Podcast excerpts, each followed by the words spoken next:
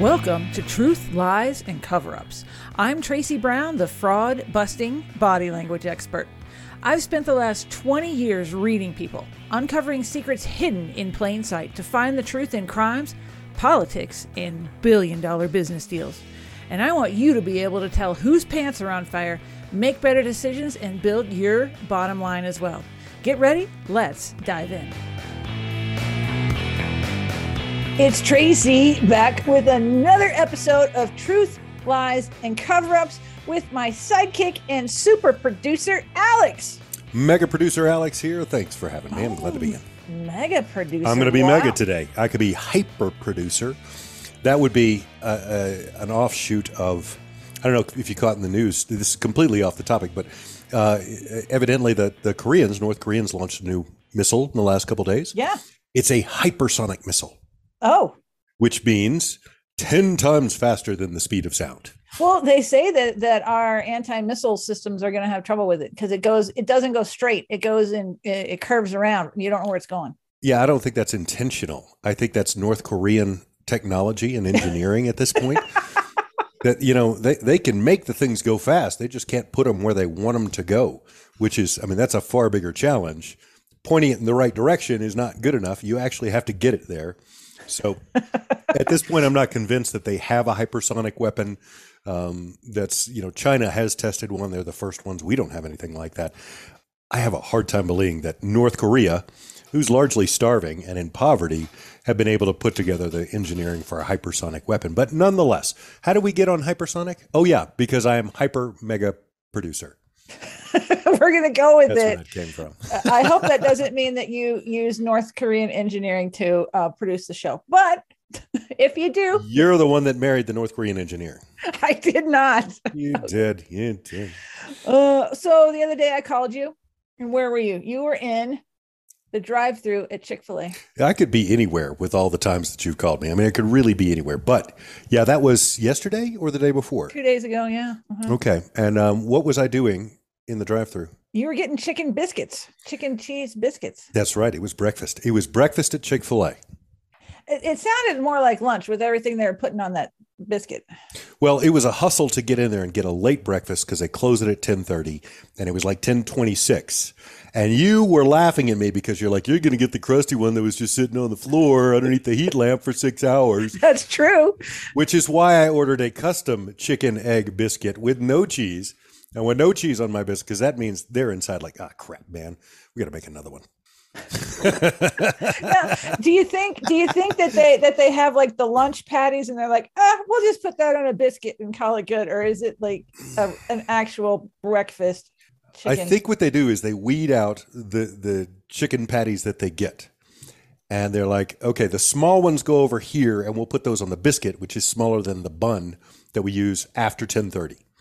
So I think they're just the small ones. And then they make the biscuits.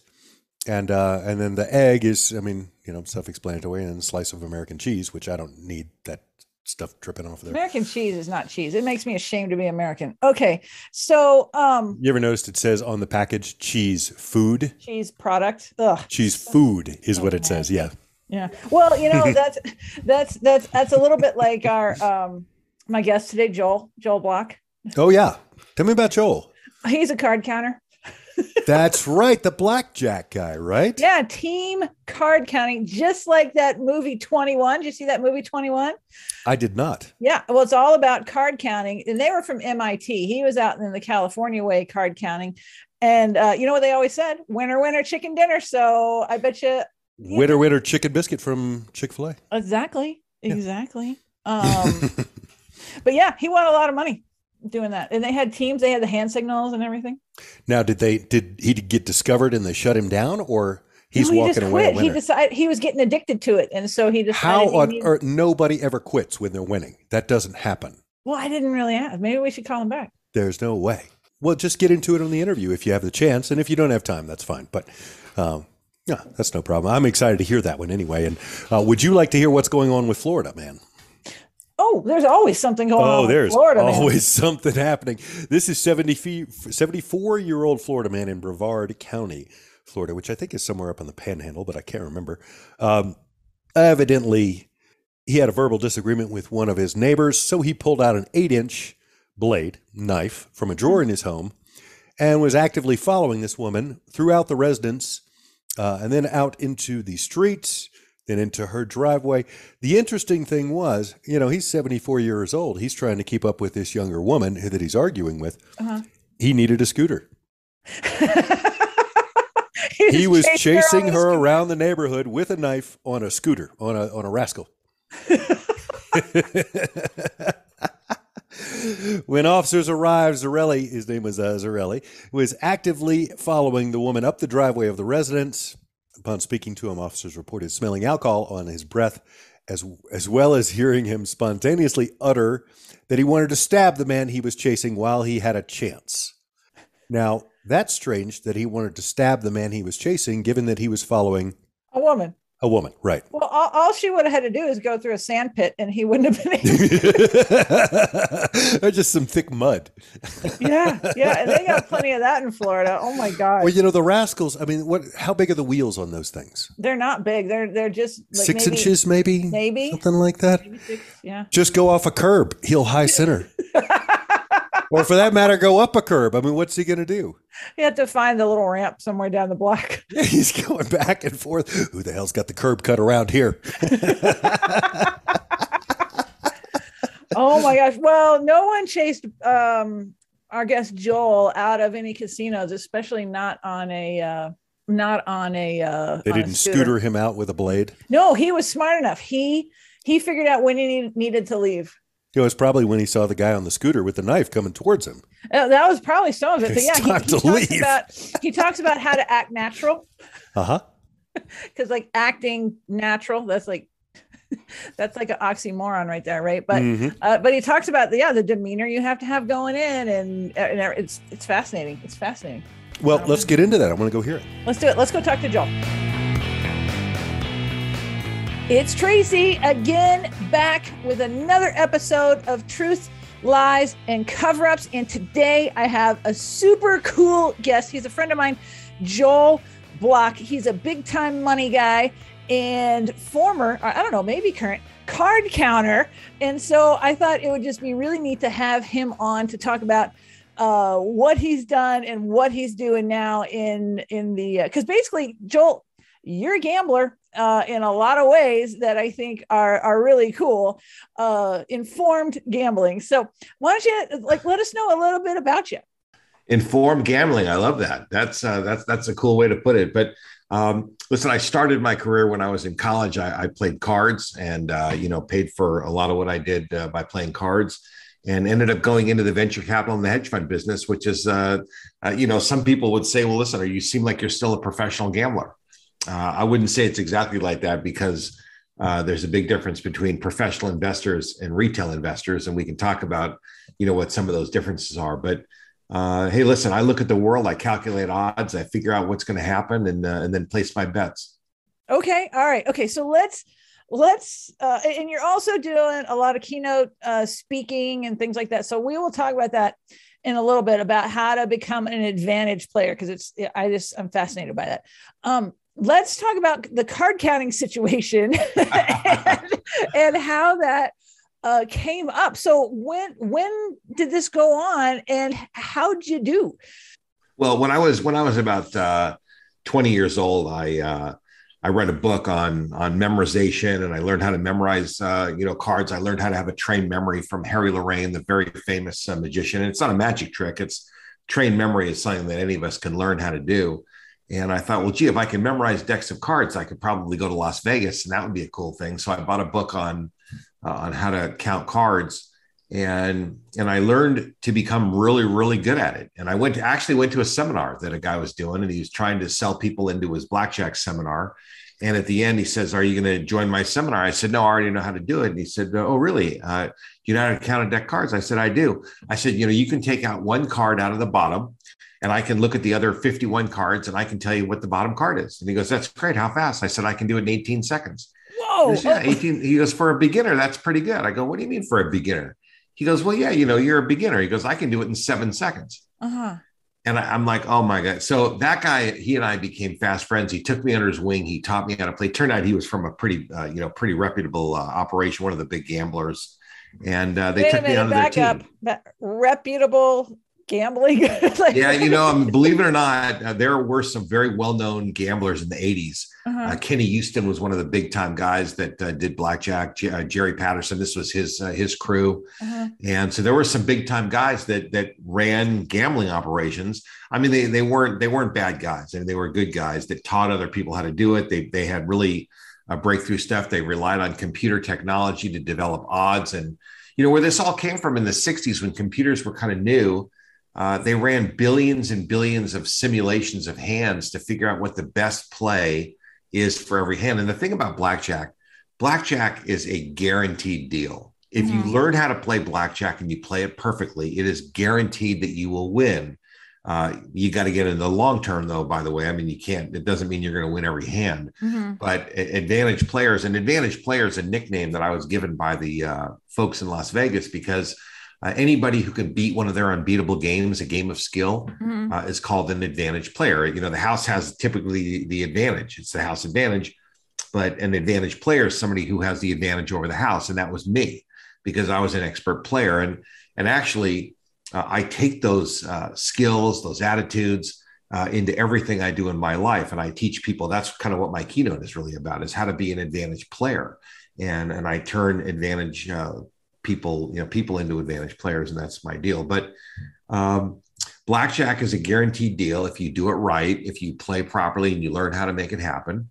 And so in the 60s, they did all these simulations and calculations, and that was kind of the beginning of computers. And uh, and that's uh, then you know people like us can learn how to do that, and uh, and it goes on from there. Okay, so let's back up a little bit. What's the trick to because I have a lot of questions. You said you know how to uh I guess memorize a deck. What's the sound bite on how to do that? Well, okay, so there's two things. Uh, card counting is not memorizing. Card counting is different. So Okay. Harry Lorayne, who is a memory expert, uh, actually had a system for memorizing a deck of cards, and every card would have a uh, a picture attached to it. And so you'd make the picture, and then you'd have like a little board in your head, and you'd look at the cards. And as you're looking at the cards, you would strike down one of the pictures, and then you'd run through your mind all the different pictures. And the ones that hadn't been struck down uh, was the one that was, uh, let's say, let's say somebody put five cards in their pocket. Those five cards would be left on your board. And as you got better at it, it really worked. That's not how blackjack happens. Blackjack is not about that because in blackjack, you got to remember that a 50 card, 52 cards, and there might be six decks, which is 312. Yeah. Um, of all those cards, uh, there really are very, very few things that are important. And the trick to blackjack is really finding the very few things that are important that you pay attention to.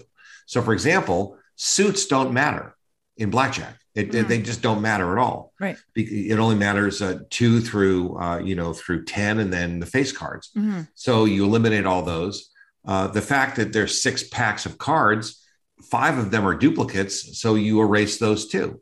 So the fact that you know, so now you're down to you've got 312. You erase all the six packs of cards, so you're down to 52. You take out all the suits, you're down to 13 cards, and then the computers figured out that you have really three piles. You have low, medium, and high. And it turns out that the medium cards uh, really don't make any difference. The, the low cards help the dealer, the high cards help the player, and the neutral cards don't help anybody. They or they help Mhm. both sides just equally. So you really have to, only have to pay attention to the ratio between low cards and high cards. And this isn't a blackjack lesson, so I'm not expecting anybody's going to kind of catch on and go to a casino from doing Right. this Right? Yeah. No.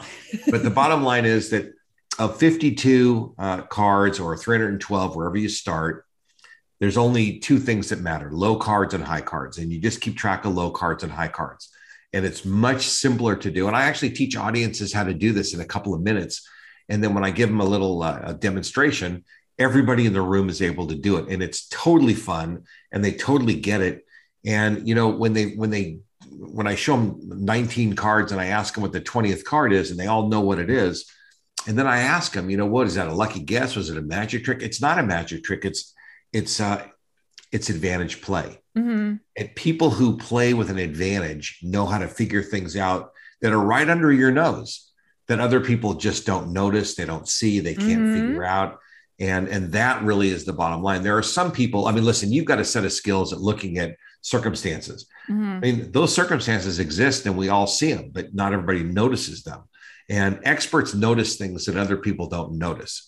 And that's what advantage players do. So, advantage players really look for things that other people don't see, even though they're hiding in plain sight. Okay. Okay. So, and that is what I do is teach people how to see what's hidden in plain sight, right? With lie detection and body language and things like that. So, uh, okay. So let's, let's take us back to the first time, cause you're out in LA and did you go to Vegas with Vegas, your skills? Yeah. Okay. So you yeah. go to Vegas, you're what, 20 years old, 21, and yeah. you, um, you walk in and you sit down at a table like what happens? So first of all part of the training in blackjack and these guys trained me very very well mm-hmm. not, it's not only about cards. It's not only you know you have to pay attention to everything. Number one you have to uh, be able to play the cards perfectly. And and there's so many distractions in a casino that you have to be able to play uh, you know, without being interfered by all the yeah. distractions, the waitresses, the smoking, the, the mm-hmm. other players, the screaming, the yelling, the music, the, all the things that are happening. So you have to be able to, you know, be so good at this that those things don't bother you. And but one of the other things, one of the last things that you learn after you've mastered all the other parts uh-huh. is what's called casino comportment, how you handle yourself in a casino. Oh, yes. Let's talk about that. Because this is the part that's really important. Like if you walk in and you're incredibly stiff and you're focused and staring at your cards and you're trying counting on your fingers trying to memorize. I mean you're going to be spotted like in 10 seconds that that everybody's going to recognize that, that something is unusual about how you play because most people are not serious when they play. Most people are having fun. They're drinking mm-hmm. they're lighthearted they're, yeah, they're there yeah. to have some recreation. So really casino comportment is acting like everybody else acts. How do you act in a casino? Mm-hmm. and you have to act casual. You know whatever your style is and you everybody's kind of playing a character, you know, whether it's, uh-huh. uh, you know, the casual casino guy, uh, uh you know, one of these tech moguls nowadays, whatever it is, uh, you have to be like everybody else so that they don't notice you. And so you can only be, uh, you know, have that casino comportment thing managed or, or mastered once you mm-hmm. have mastery of the rest of the game. Mm-hmm. So part of the advantage play here uh-huh. is being really good at, you know, at mm-hmm. the game so that you can do the last piece, which is act normal and acting normal, normal is a, which is probably a funny thing for you because that's yeah. exactly what uh, you know you're looking for is out of normal. Yeah. Okay, so then so you got to act normal. So you're acting normal, I guess. You walk in, you're acting normal. Things are good. Like what do you know what casino you were at? Um, I probably at that time was at the Stardust. I played a lot at the Stardust, uh, which which now is the the uh, the new Hilton um, the Resorts World Casino, and they okay. redeveloped that property. But mm. um, you know, I remember that you know, number one, we wouldn't play at any one casino for more than an hour or two. You know, mm-hmm. you'd move around a lot so that nobody kind of ever kind of caught on to what was going on, and mm-hmm. you know, so there's there was a lot of uh, rhythm to that. But we would um, we would play. Uh, you know, sometimes we would win, sometimes you wouldn't win. And here's the trick to uh, to blackjack: mm-hmm. is you don't win every hand, but by counting the cards and knowing when the advantage swings to your favor, mm-hmm. you push up more money at the times when you know that there's advantage for you. When there's more high cards in the deck ready to come out, the uh, that's when you're going to push up more money. Now, you might lose uh, when there's more money up front, so you might lose more, but that's when you get your 21s, your double downs, and the other mm-hmm. things that are good for you, and that's when you win more too. Mm-hmm. So the winning happens really when the odds are in your favor, and that's when you're pushing more chips up and that's what people have to really learn in business is that you know you don't win every hand in business but the losing hands are what prepare you to take down your big wins. And that's a very important lesson that everybody has to really kind of remember. Mm-hmm. so you know I, I, would play i'd win some i'd lose some you know but you, you got to keep a straight face and you got to keep playing and you got to have belief that you're in your system that the thing is going to work. And then eventually uh, things go your way and the chips start coming your way and you know and, and you got to act like everybody else. You can't get overexcited. You can't uh, you know get any more excited than anybody else would which might be a, a, lot excited or it might be not. Depends on you know what it is. So i i really uh, i don't remember the first days because it was a long time ago. You uh-huh. know your question is a great question. But what i do remember certainly is that uh, it was an exciting time. Mm-hmm. now believe it or not um, playing at that level is is not fun. It's a little stressful. Really? Okay. Well, yeah, because it uh, it it's it's you know you have to concentrate. You have to really pay attention. It's not like mm-hmm. throwing the, the dice at the craps table. I mean, you're really focused. And part of the reason that people don't generally last a long time in blackjack is because it's a lot of work. Mm-hmm. I mean, it mm-hmm. really is a lot of work. And think of it like this. Here's how the money works. Okay. Is that you probably will make about 1% of all the money that you move back and forth across the table. So if you're betting okay. $100 mm-hmm. and you're playing head to head with a dealer, which is not easy to do, by the way, but let's say that head to head, that's about, uh, let's say 60 hands an hour, one hand a minute, let's just say, and you're playing $100, that's $6,000. You can expect at that rate to make about $60 an hour. That's that's not much. That's not that much. So you got to be moving a lot more money than that uh-huh. in order to do it. So you got to start playing the, some of the high limit stuff. You know, playing uh, you know several hundred dollars a hand, and you got to kind of really break in. And that's why guys develop these other uh, systems called Big Man and some of these other games. And Big Man was awesome because uh-huh. what would uh-huh. happen is that they'd have uh, us little guys sitting at each table in the pit and when the deck at my table would get hot, I'd scratch the back of my head or I'd give a signal of some uh-huh. kind. And the big man uh, would come in and would drop down a large clump of chips, not knowing what the count was, not knowing anything about what was happening at the table. Uh-huh. Uh-huh. And and then I would give a signal on how to play the hand because the big man didn't know how to play the hand because they didn't know where you were in the deck. So uh, and then the team would split the winnings that would come from the big man doing that. And here's the logic of this. And this is a really cool logic. What, what it is, is that if you knew that half the time the hands are going to be crappy and half the times the hands are going to be really good, you're thinking, well, gee, if I could really only play against the really good hands, wouldn't that be better? Yeah. Well, the casinos don't allow that. They don't allow you to sit out half the hands because that's an irregular behavior. They would recognize that that's something that would not be normal. Uh-huh. So the big man only comes in and drops in when they when the count gets really high and when things are really in your favor. Mm-hmm. So the big man would always be playing against a positive shoe or really favorable circumstances, and and then the team would split the winnings. And that's uh, that was a great game that. Uh, uh, and, and that's why now they have uh, no mid shoe entry and some other stuff. I mean, so a lot of the rules have changed to kind of adapt to some of these things that counters used to do. Okay, so so how big was your team? Uh, there were six of us. Six of us. So it was kind of like that movie. Uh, it was exactly like it was exactly like the movie. What was, was, that movie called? Winner, 21. winner, chicken dinner. Twenty one. Twenty one. Right. Yeah. Okay. Okay. Yeah. So so did you have cash in your um ceiling and everything, or like how no, much? I didn't. Really I never. I never. Here, I never had. No, I never had that much. But um, that that part was all dramatized and everything. Uh-huh. But but what happened in the casino was real. Mm-hmm. That you know that there would be uh, six of us sitting at a table, and then there'd be usually uh, you know the big man. So maybe the seventh person would be on mm-hmm. the team, and then they would wander around and they would drop in and out. Um, you know, at that time, the casino, the camera technology was good, mm-hmm. but it wasn't like it is now. They didn't have facial recognition. Uh, a lot of things were different at the, at that time. I mean, that movie was based on something that happened around 1990. I was yeah. playing in the 80s, mm-hmm. so it really it preceded the MIT thing by just mm-hmm. a little bit, but it was almost identical. And you know, it was uh, it was real. So then, what was the biggest hand you played that you won?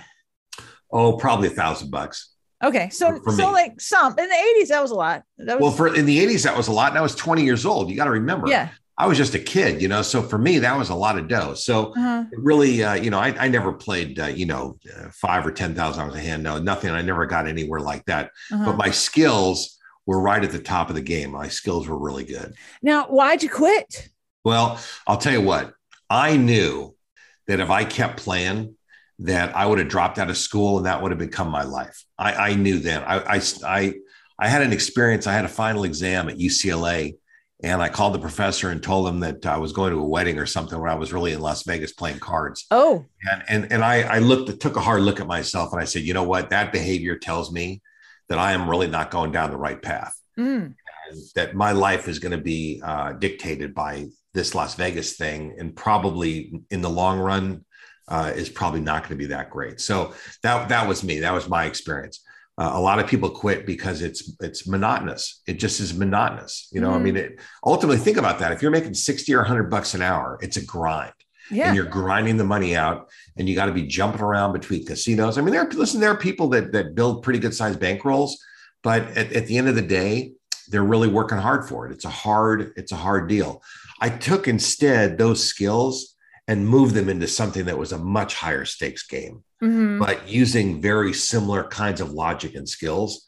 And so I parlayed blackjack into something much bigger and better. Okay, so let's uh let's talk about that because what what are you doing now? Well, and and, and okay, because I know what you're doing now. So what are you doing now? And because you know it's truth, lies, and cover-ups. What kind of frauds? What kind of lies are you seeing within that? Yeah. Well, listen, I um I've spent most of my life in the venture capital and the hedge fund business. Mhm. So the professional money business. I mean, basically, investors give me money and then I go uh, buy assets with it. I mean, I find things to buy and then we share the profits. That's been the Mhm. business that I've been in for uh, for 30 years. It's a Wall Street type business. Mhm. Uh, raising capital and, and doing that sort of thing is uh, is Wall Street. And you know, listen, I've seen a lot of stuff, good, bad. I've been around a lot of people, good, bad, and uh, you know, I'm happy to you know answer any questions about uh, you know the kinds of things that I've seen. Uh, I, I- I can't remember them off the top of my head because there's too many. But uh, you know, but go ahead and ask Well, away, and I'll, okay, I'll so it so one of the things, and this is perfect. One of the things that got me into focusing on fraud with body language and realizing the value of it is that I ran across, and this is several years ago, I ran across a report by Stanford that went in and they did body language analysis on hedge fund managers and predicted the success of that fund. So I'm curious, what do you see it like? What are you doing when you're sniffing out rats in in with your peers, right? Hedge fund managers and uh, and like is that a thing or what's what's your position on that?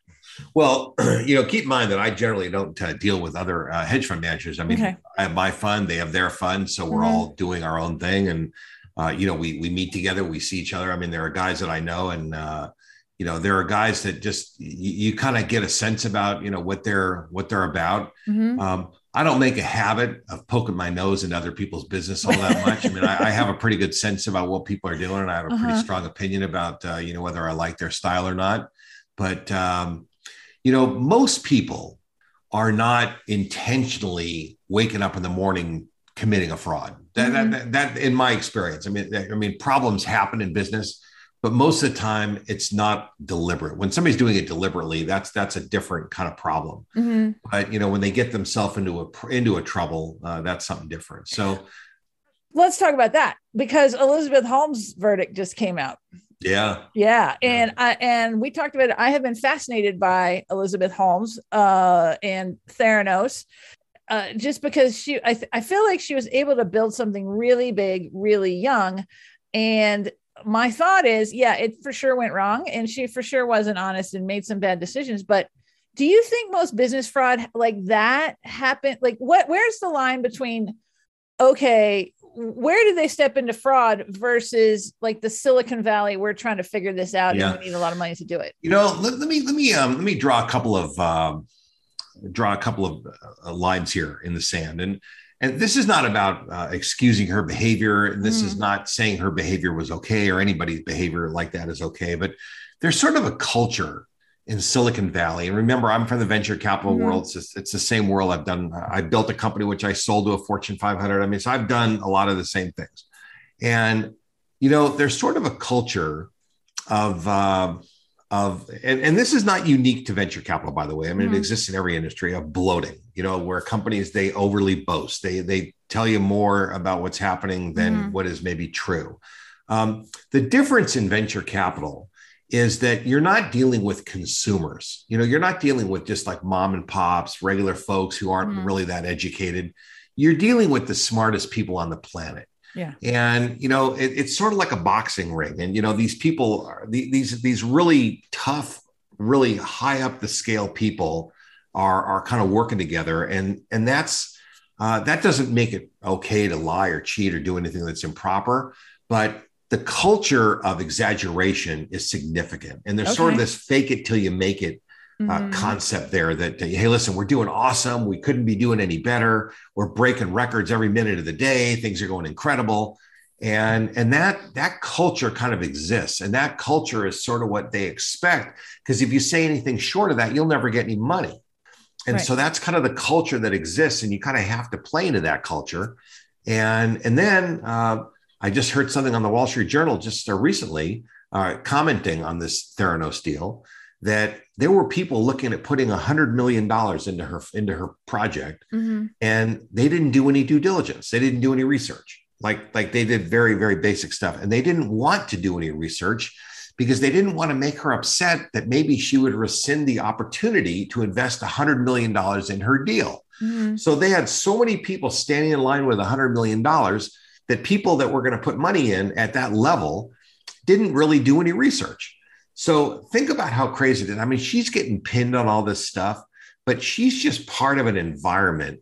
If I was on that jury and I don't know everything they heard, just knowing what the environment's Mhm. like, she did what she needed to do to be successful. But I don't think she woke up in the morning and said, uh, with a paper and a pad, I'm going to do a fraud right now. And here's what the fraud's going to be. Mhm. I think she just started telling a story, and the story got bigger and bigger and bigger.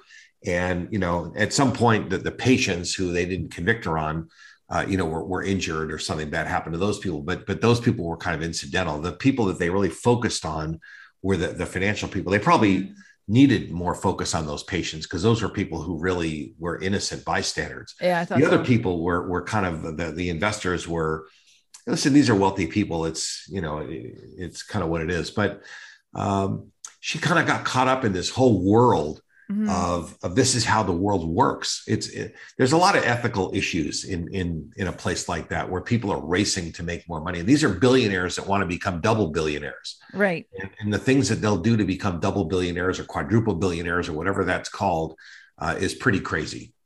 And she catered to it.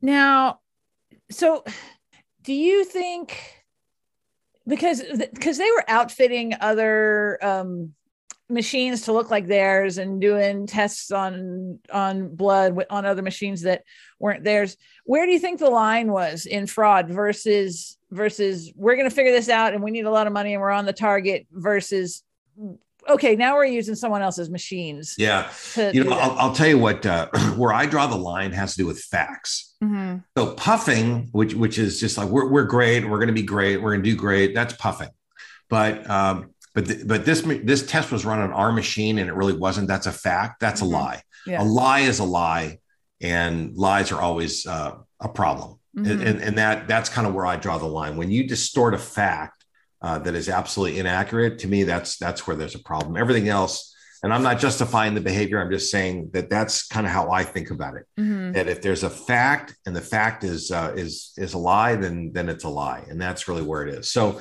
if you uh, you know change financial reports, Uh-huh. if you say a machine was was working and it really wasn't working, uh, those kinds of things, big problems. hmm hmm Now, um, like the the Theranos case, along with a lot of the other fraud cases that are out there, um, it was a whistleblower. It was a whistleblower, and and and you were saying, and this matches, you know, what I hear all the time is that is that most fraud is it happens from a disgruntled employee, like like the reporting of the fraud, or uh, like what's your take on on that versus like finding it in an accounting situation? Well, think think of it like this. Uh, you know, if uh, if you're going to lie and you're Mhm. going to do something that's deceitful, uh, and you know, you can't let other people know that you're doing it because somebody is going to be an honest person and they're going to want to tell the truth. Mhm. Uh, but I, I think your question is, how do you figure out this kind of stuff? You know, can accountants and, and certified fraud examiners and these kinds of people who Mhm. are experts in this, can they figure this out? You'd be you well, you might not be surprised, but listeners might be surprised to find out that most financial people cannot really uncover fraud. Like audits are not designed to uncover fraud. Uh, audits are designed to more or less confirm that management has written down their financial uh, historical activities correctly. That's what audits are supposed to do. Well, uh, if there's a fraud, and a fraud really is, uh, you know, when two people conspire together uh, to do something, uh, it's almost impossible for an accounting system to figure that out because you build these internal controls, and when uh, two people uh, conspire together and they break the internal control, it's it's very difficult to figure that out. So, how do fraud people do this? And I've been exposed to some of these really fascinating people, people that worked on the uh, Madoff case and other Mhm. things. And what's interesting is that uh, a guy that worked on the Madoff case said that for all these years, uh, the financial people couldn't figure out the Madoff thing. They had a sense that something was mm-hmm. wrong, but they couldn't actually put their finger on what it was because just they just couldn't do it. But the way they finally cracked the case was through a behavioral analysis. It was the human being that broke down, mm-hmm. not the books and records. That uh, you know that the wife's behavior that she withdrew all this money like the day before uh, he was indicted. You know, mm-hmm. I mean, those behaviors are what kind of told people hey, listen, nobody uh, just coincidentally withdraws $10 million the day before something bad happens. Uh, it, it, just, it's too coincidental. And there were too many coincidences for it to be believable. And so behavior is sort of the, the way that most of this stuff gets figured out. Mm-hmm. And, and that's just, that's just the reality of it is that most of it accounting uh, it does what it does but when two people override the accounting system the only way you can figure out is through behavior and by the way, when you've got a second person, there's uh, there's there's a real good chance that somebody's going to blow your whistle. Oh yeah, oh for sure. So let's talk about what you're doing now, in because uh, you're doing keynote speaking, but you're doing consulting and training, and because I you have your own events, don't you? Yeah, well, we uh, I teach other people how to set up hedge funds. I mean, mm-hmm. we have mm-hmm. probably one of the most substantial uh, companies in the country that helps other people set up funds, mostly real estate investors that want to. Mm-hmm uh, buy, fix, flip, rehab uh, mm-hmm. facilities, mm-hmm. do whatever. Um, so that's that's part of it. But I'm invited regularly by companies, mostly executive audiences, to mm-hmm.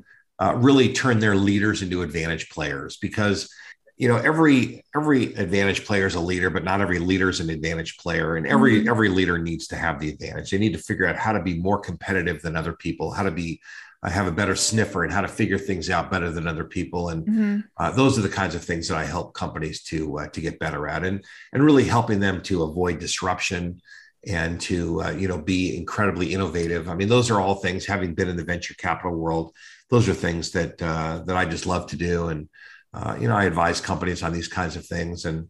Uh, and help companies understand, you know, by the way, when like private equities companies come in and are buying targets in their industries, mm-hmm why are they doing it how to negotiate with these people because they don't really understand the mentality in a lot of cases of those private equity outfits i mean listen negotiation uh, uh, you know is, is a lot about body language you know, and mm-hmm. most people just can't read body language in a negotiation it's oh, one horrible. thing to read it in, in a crime situation but to mm-hmm. be able to read uh, you know intention in a negotiating situation that's a different skill that most people probably just don't have and a, lot of the executives that we run into, uh, those are the kinds of questions that they ask. Oh yeah, but the executives are the worst, right? But um, you'll call me. I'll come to one of your events and we'll get them straightened out. Uh, so, okay, Joel, how can people get a hold of you? Because I mean, you got a wealth of information, not just on card counting, but on a lot of more profitable ventures. Yeah, well, you know what? Do I, I, don't teach people how to count cards, no, I, I love to talk about it. It's a lot of fun, but uh, probably the best place. Go to joelblock.com and there's plenty of stuff there and people are welcome to it and anybody who wants to reach out to me certainly welcome oh excellent. Joel thank you so much for coming on truth lies and cover-ups. You're just fantastic. Well thanks tracy. Nice to see you. Thanks for joining me. Make sure you subscribe to this podcast rate and review it. I'll see you next time